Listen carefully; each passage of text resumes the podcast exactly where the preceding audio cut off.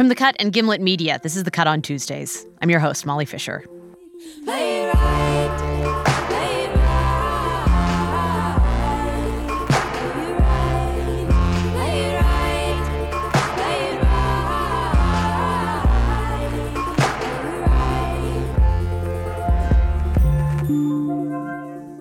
There comes a point when your friends start getting pregnant, and they both do and do not want to tell you all about it. Their lives have changed. They're trying to explain what it's like, but they're not quite sure what to say. What's normal and what's actually weird? What's too gross to speak aloud to another living being?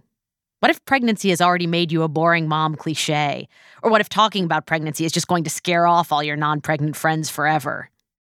My colleague Sara Abdurrahman has two kids now, and she still remembers the way people talked about pregnancy before she got pregnant. There's so much stuff that, like, all of your friends that are like, just do it. It's great. Just great. They don't tell you the bad stuff until you're locked in. And then they're like, oh, yeah. Oh, yeah, that does happen. Yeah. Yeah, that's really terrible. So, on this episode, we are asking what is it actually like to be pregnant? Even if you've never been pregnant, you've probably got a vague awareness of the greatest hits puking, peeing all the time, swollen feet. You might even possess a fun fact or two, like, did you know your hair will be amazing? Or, did you know you'll have 50% more blood? But what about all the other stuff? The things you don't expect when you're expecting. The most surprising thing that happened to me when I was pregnant was that I realized I had two extra nipples. Both times I was pregnant, my butt went flat. I grew extremely long eyebrow hairs. Like they would dip down into my eyes, be like one stray hair kind of clinging over the top of my glasses. I got a varicose vein on my clitoris. The shape of my cornea actually changed. I wore contacts and they just felt like they were scratching my eyeballs. And so I went to my optometrist and told him, and I mentioned that I was pregnant, and he basically said like, "Oh yeah, your eyes have completely changed shape." After 12 years of working in front of a computer, my first pregnancy gave me carpal tunnel syndrome. What the fuck? There's only one way that your boobs feel. It's not like a period thing or when you're like, oh, this hurts a little bit. It's like, oh my God, there's something different going on in my boobs. this is Stella Bugbee, my boss at The Cut, and she loves suggesting that I go ahead and get pregnant. She's one of the just do it, it's great people. And yet, if you actually sit her down and get her talking about what being pregnant is like, it does not necessarily sound great. The first time I was pregnant, I was pregnant with twins, which I wouldn't wish on literally anyone my doctor told me I had to eat 3,200 calories a day, which is hard yeah. to achieve, actually. What were you eating in a day? I would eat like three pork chops. I would wake up in the middle of the night and eat two yogurts. I would eat. when the children were born, normal. we called them the Tofutti cuties because I ate so many Tofutti cuties while I was pregnant with them. And I would sit and eat like four Tofutti cuties in a sitting. And I didn't really even want to be eating that much, but everyone around me was like, "You have to feed the twins, junk, the twins, junk, the twins." And I was just like, I remember like midway through pregnancy was when I stopped sleeping basically for the last 15 years. Like I haven't properly slept since then. Because I would, because I learned to wake up in the middle of the night around three, have a meal, go back to bed. A lot of what Stella's saying sounds like pregnancy 101. Like, sure, you have to eat a lot of food. It's just that the reality, four Tofutti cuties at 3 a.m. feels so much weirder than it sounds in the abstract. Like, you know, the baby kicks. But that doesn't mean you're prepared to see a tiny human foot protruding from your abdomen. It's a pretty weird experience to watch your stomach take on a life of its own, to watch arms and legs like move across your own skin and like, you saw that. Oh yeah, like so you you'll be like sitting on the couch and an arm or an elbow or in my case two arms or two elbows will just poke out like aliens outside of your stomach and you can see the baby, especially when you have twins like it's very weird. And stretch marks. Probably, yes, you think you'll get stretch marks. But you don't expect to watch your skin slowly tear as if tectonic plates were shifting and continental rifts opening on your belly.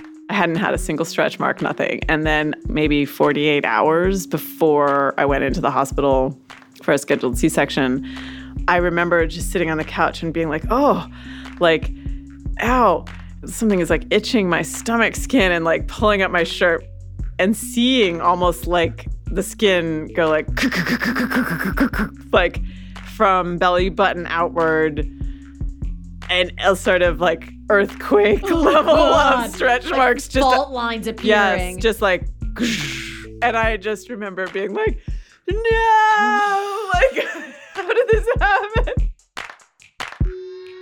Stretch marks, kicks. Theoretically, at least, you're prepared for these things to happen, even if you can't quite imagine how. But there are plenty of things you aren't prepared for at all. For example, you are probably not prepared to smell like a sandwich. One of my best friends told me how in her pregnancy, she developed this really specific BO that she called like an Italian sub. like, because she was like, it was like a combination of like raw onion and like vinegar. Mm-hmm. She was like, it was really sour, like really acrid. And she was like, I hated it. And it kind of freaked me out. And her husband is a chef uh-huh. who grew up in New Jersey eating, you know, like Italian food. And I think it freaked her out because like he was weirdly kind of into it. this is Angela Garbes. She's a writer in Seattle. And even after Angela had her first kid, pregnancy still seemed mysterious. She'd been through it, but there was so much she didn't know, which was how she wound up researching and writing a book called Like a Mother A Feminist Journey Through the Science and Culture of Pregnancy. One of the things Angela talks about in her book is how different pregnancy stories can be from the standard issue version of bump followed by baby Bjorn. Tell me, how many pregnancies have you had? How many have I had? Let's see here.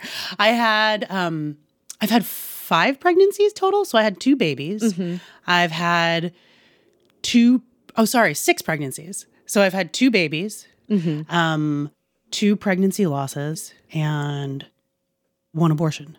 Is that right? Wait, is that total? was my math right? You know, it's a lot of numbers. I think that was five. it's five. Okay. Sorry. That's fine. That's fine. but I think it's, I mean, it's a, I love that I don't even know. Yeah. Um, but um, yeah, like we tend to think of pregnancy as, as having this one straightforward story, which is you get pregnant and you have a baby. And that is not what happens. For Angela, those pregnancies are intertwined. When she tells the story of giving birth to her older daughter, she starts with the miscarriage that came first. I mean, it was a disaster for, um, I mean, I bled for like a full week and it was really like days of, you know, sobbing hours in bed. It was mm. one of the more intense emotional experiences I've ever had. And it's still something that I still feel it as as part of me. She was worried she'd done something wrong or that there was something wrong with her. So she went to the doctor to see when she could start trying again. She wanted to know whether she'd even be able to get pregnant or whether she needed to start coming to terms with not having a kid. At a certain point, though, Angela and her husband decided they needed to take their minds off the whole thing. They were going to go out, forget about trying to get pregnant, and have a night out like they used to when they first got together. We had martinis at our house. We went out to our favorite restaurant, and then we went out dancing to like a '90s R&B night and did shots of tequila. Like, you know, freedom. I was high on freedom, basically. Yeah. um, but uh, so yeah, so the next morning, my doctor called, uh, like you know, just a little before eight a.m., and he was like, "So, I think you're pregnant." I mean, I was deeply hungover, and I was like, "Yeah, no, I'm not pregnant. I don't think so." There's been a mistake. Yeah. and he was like, "Okay, let's start over. Um, this is your doctor, and I'm calling to tell you that you are pregnant." Angela had not expected that her first reaction to this news would be, Oh God, have I pickled my future child in tequila? That was the first of many questions she had. And the questions didn't stop after the baby was born.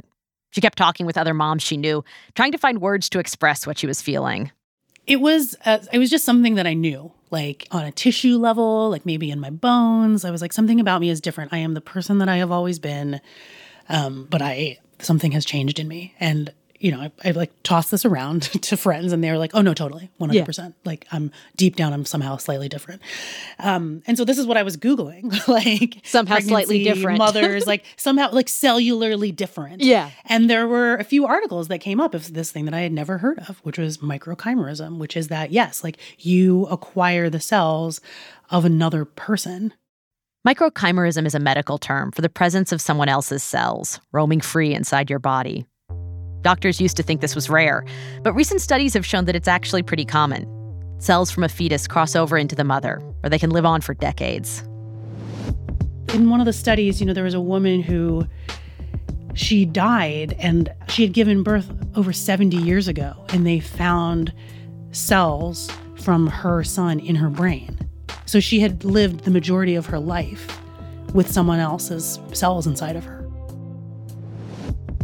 We're still not sure what the fetal cells do in there, what kind of effect they have on a mother's health. But they can persist regardless of how a pregnancy ends. You can lose it, or have a baby, or have an abortion, and still carry part of that pregnancy with you. The thing that struck Angela as she was working on her book was how much about pregnancy was unknown. It wasn't just that she didn't have the answers, it was that no one did. The researchers she was talking to kept telling her, We just don't know. Some of that uncertainty has to do with medical ethics. Scientific studies on pregnant people are few and far between. But some of it has to do with the way people like to imagine moms to be wholesome, glowing, vaguely fragile. There's a tendency to imagine that just because a mom is baby adjacent, she ought to be kind of like a baby herself, like wearing cute little dresses and certainly never drinking beer. Which makes it harder to acknowledge pregnancy experiences like this. The really weird thing was that I was just like, I was just incredibly horny. like people get like really like just randy and like they'd be like, oh, I just spent like two hours on an online porn site, like which is not something that I ever did before, but it just felt like this is like what I like need to do. Yeah, yeah. This is my priority at this time is looking at porn. And this actually was something we heard from a lot of you. Hi, my name's Carol. So I'm a woman in my 50s now, but I've, I've raised two girls, and I remember quite distinctly during both pregnancies how surprised I was by how horny I was all the time. I never have wanted it that much in my life, ever. just like walking around could get me close to orgasm. I grew up in a really evangelical culture where I was often told that men think about sex every seven seconds. And I always found that to be doubtable as I became an adult. But then when I was pregnant, I started to feel like maybe I understand that. I started having wildly vivid dreams about being a man and having sex with a woman, like nonstop, every single night. There's the all in approach to being pregnant, watching your body with curiosity and fascination, embracing all the changes as they happen. But that's not for everyone, and it was definitely not for Lisa Miller. I really did not like being pregnant. Why not? I didn't like not feeling in control of my body. Lisa is a staff writer at New York Magazine. Her daughter is a teenager now. I think pregnancy is like baking. Like there are people who like to bake who are totally cool with just sitting and waiting to see how it comes out. and I am not like I'm not that person. I'm a good cook, but I hate baking. I want to like mess with it and fe- fuss and fiddle and like Add a little adjust salt, and a little- see. yeah. The waiting and getting bigger and bigger and like that part I did Yeah. not like at all.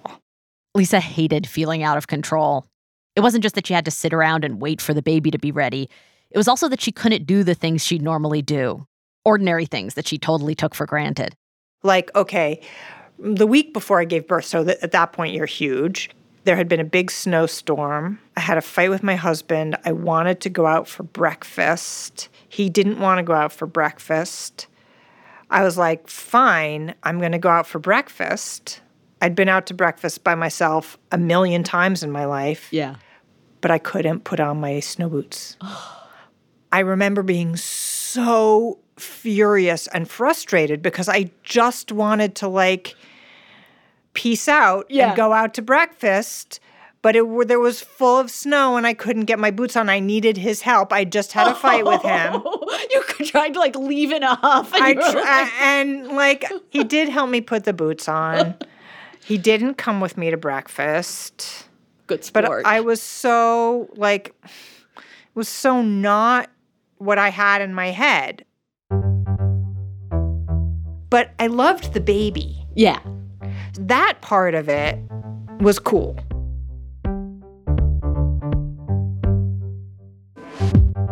Coming up after the break, the urgent and unexpected questions that arise when you get pregnant. For example, At a place like the New York Times, where is a woman supposed to puke? that's when we return.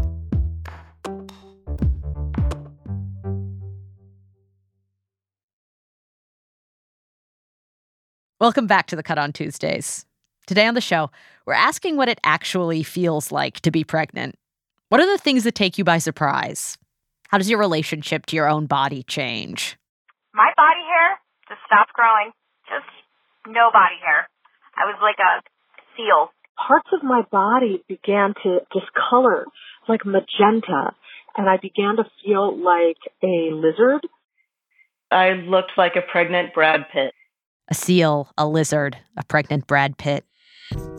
I always think about this essay by Lydia Kiesling, where she wrote that being pregnant made her feel like a whaling ship and also like a whale.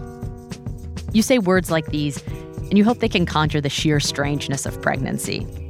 If you're lucky, you've got friends who have some idea what you mean when you say it's like being a ship. Sometimes, though, you're sailing off alone. I was the first person out of my friend group to get pregnant. This is Carla Bruce Eddings. She's a book publicist and writer, and she's written about motherhood for The Cut. She was 27 when she took a pregnancy test and found out she was pregnant. The results were a surprise, but she and her partner got excited pretty quickly. We spread the news really fast. Like I think we we told our landlord that day. We told our immediate friend group, we were like, we're pregnant. We like had them over. Yeah. Um, and you know, someone brought a box of diapers. Like, Whoa. congratulations. yeah. Months And- in advance. Right. and we had the diapers in the apartment and just having that box was like, oh, we have to move like tomorrow. Because our place was really, really small. Yeah. Only someone who's never known anyone who's had a baby shows up with a box of diapers when they hear you're six weeks pregnant. Carla's friends were excited for her, but they also had no clue what was happening. So I was getting a lot of like really fascinated, like, you know, tell me more about Ooh. Yeah. And, you know, they're fun to answer at first, but then I just want someone to commiserate with who gets it. Meanwhile, Carla was feeling like she needed to transform her life in anticipation of the baby. Like she needed to become an adult who already had everything completely together before she could become a mom.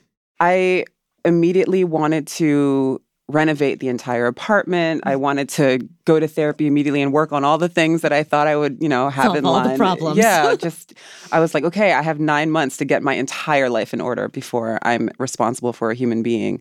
Pretty quickly, though, she realized that what she actually needed was to find some people who knew what she was going through. So I started a group on Meetup called what was it called? Moms and Babies of Color in Brooklyn. I wanted to be very specific about what I was looking for, and I had a meetup at a bar around the corner from where I lived at the time, and I had like nine women show Oh, up, and it was one of the best days of my life just like meeting all these women who were in varying stages of pregnancy one woman who could tell us like here's what happened Uh-huh. here's you know how it all works and we just complained for like three hours straight. It was amazing. Pregnancy can be isolating. Sometimes that's because you're the first. Carla told everyone she knew right away and still felt like she was in it alone. Other times, though, it's isolating because you feel like you can't talk about it. You have to keep it to yourself. That's what it was like for Rukmini at first.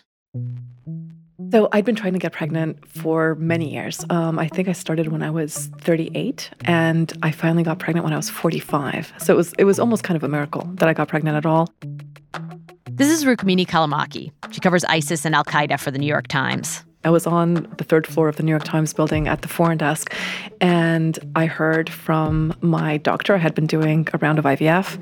She called me, and I ran into um, a private conference room so that I could be alone when when when she told me. And I thought the news was going to be bad because it had been bad so many times before.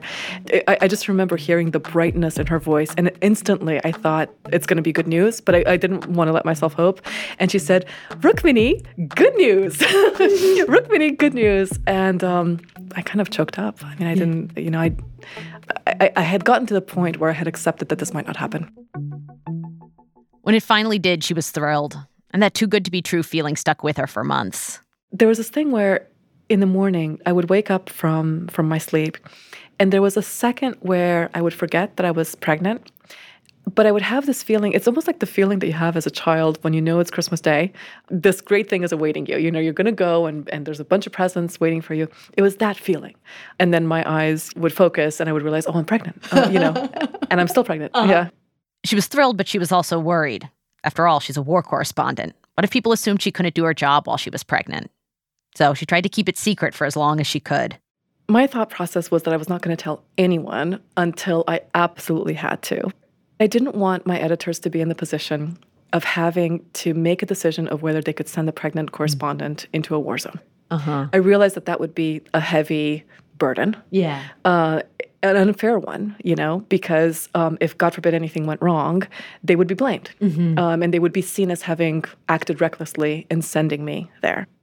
But her editors stood by her, and with their support, plus an OBGYN who was willing to keep in touch via text, Rukmini kept reporting almost the entire time she was pregnant. And during this pregnancy, I was able to be in 10 different countries. Uh, reporting, including Syria, Iraq, Tajikistan. And in Syria, I showed up when I was almost six months pregnant, and I left just as I became seven months pregnant. And I was there covering the front lines. I was covering the war to take back the last village under ISIS control. As it turned out, the hard part wasn't being pregnant in Syria. It was being pregnant at her office and trying to hide it. There was a period of a couple of months uh, where I was I was going to the bathroom a lot, throwing up a lot, and I have to say this is something that we never talk about. But at a place like the New York Times, where is a woman supposed to puke? Right? Yeah. It's stalls. It's five or six stalls, right? You don't be puking in front of your colleagues. That's too intimate. No, so, yeah. so I would be, you know, I'd be going to the third floor ladies' room, and I'd be there in like the furthest uh, stall, and I, you know, I'd be getting ready, and I would hear somebody else come in. I'm like, I don't want to tell people yet. You know, I wasn't ready Yeah. to tell people, and so um, the New York Times was in the process of consolidating um, the floors, and there was construction going on, and so I was literally multiple times a day going to the 15th floor and going into the bathroom. um, and getting it over with, and then going back downstairs. Rukmini wound up feeling like being a pregnant war correspondent wasn't a liability, it was an asset. In Iraq and Syria, it's an amazing conversation starter. And in fact, when I was near the front lines with the, the village of Baghouz, that was the last place that was that was under ISIS control, and we were watching these waves of mainly ISIS women and children come out. Uh, all, all the reporters were there, and we were all trying to do the same thing, which was we were trying to find Western members of ISIS uh, to interview.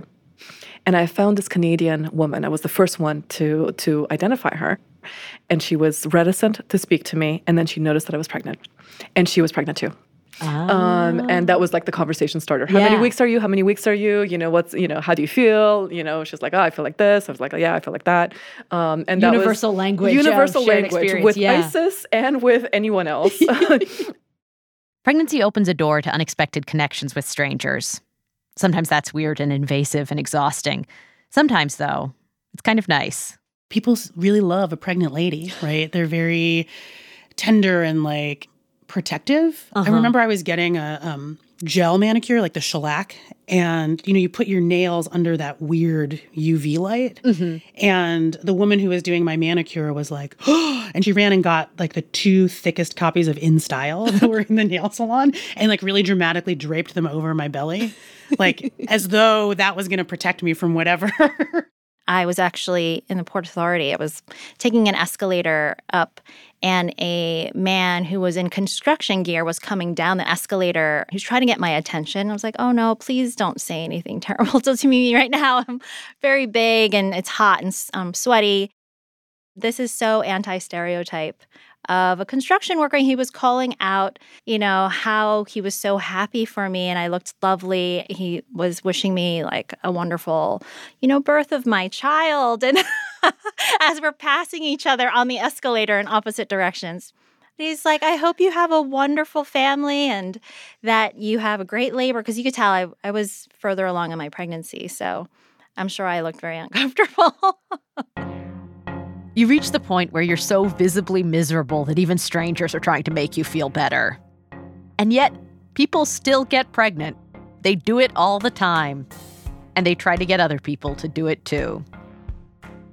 Stella, my boss, hasn't slept through the night in 15 years. But even so, she is a true evangelist for baby having. And not just because of the babies, although the babies are cool. After all the sleepless nights spent chugging Tofutti cuties, she says she's grateful for the experience of pregnancy itself.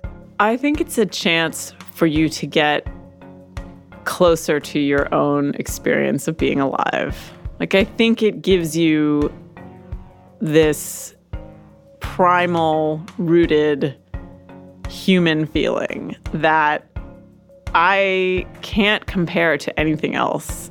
And it's one of those things that I'm really glad I got to try because it isn't always comfortable and it is a little embarrassing and it is a permanent defacement of your formerly beautiful body. And yet, it's kind of great to see what a body can do. That's it for this week's show. We'll see you next Tuesday. And we are doing another sex episode. This one's about figuring out what you want and then figuring out how to get it. So we want to know what was the turning point for you? What was the moment when you figured out what sex you actually wanted to be having and why didn't it happen before? Give us a call at 920 368 3341 and tell us all about it. The Cut on Tuesdays is produced by Sarah McVie, Olivia Natt, and Kate Parkinson Morgan. Our senior producer is Kimmy Regler. We're edited by Nazanin Rafsanjani and Stella Bugbee. Special thanks to Collier Meyerson, Shira Smart, A.K. Summers, Jen Gann, Jesse Klein, Izzy Grinspan, Via Benin, and Jen Louie. Mixing is by Haley Shaw. Our music is by Haley Shaw, Emma Munger, and Peter Leonard. Our theme song is Play It Right by Sylvan Esso. The Cut on Tuesdays is a production of Gimlet Media and The Cut. And if you like great stories like the ones we tell on this podcast, check out One Great Story. It's a new newsletter from New York Magazine featuring one story per day from New York Magazine or The Cut or one of our sister sites. You can sign up at nymag.com slash OGS.